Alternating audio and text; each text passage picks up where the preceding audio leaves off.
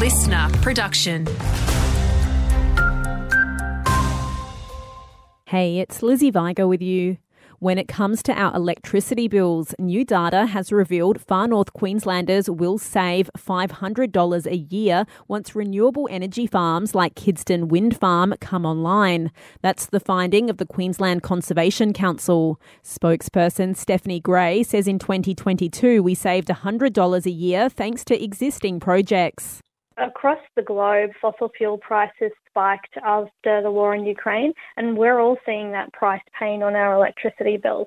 But even solar and wind is even helping to bring down the prices now, our existing projects. It's the last day of summer and it's been another shocker for the Great Barrier Reef, especially to the south.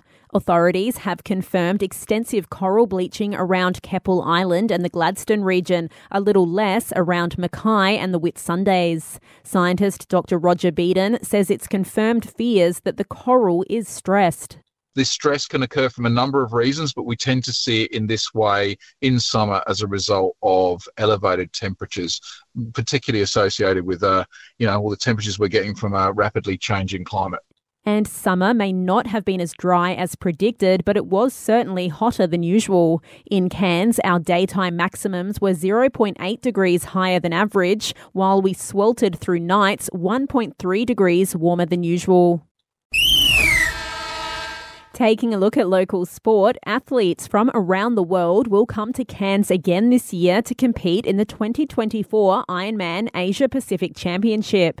Part of a brand new Ironman Pro Series, the event offers a season-ending bonus pool of US $1.7 million.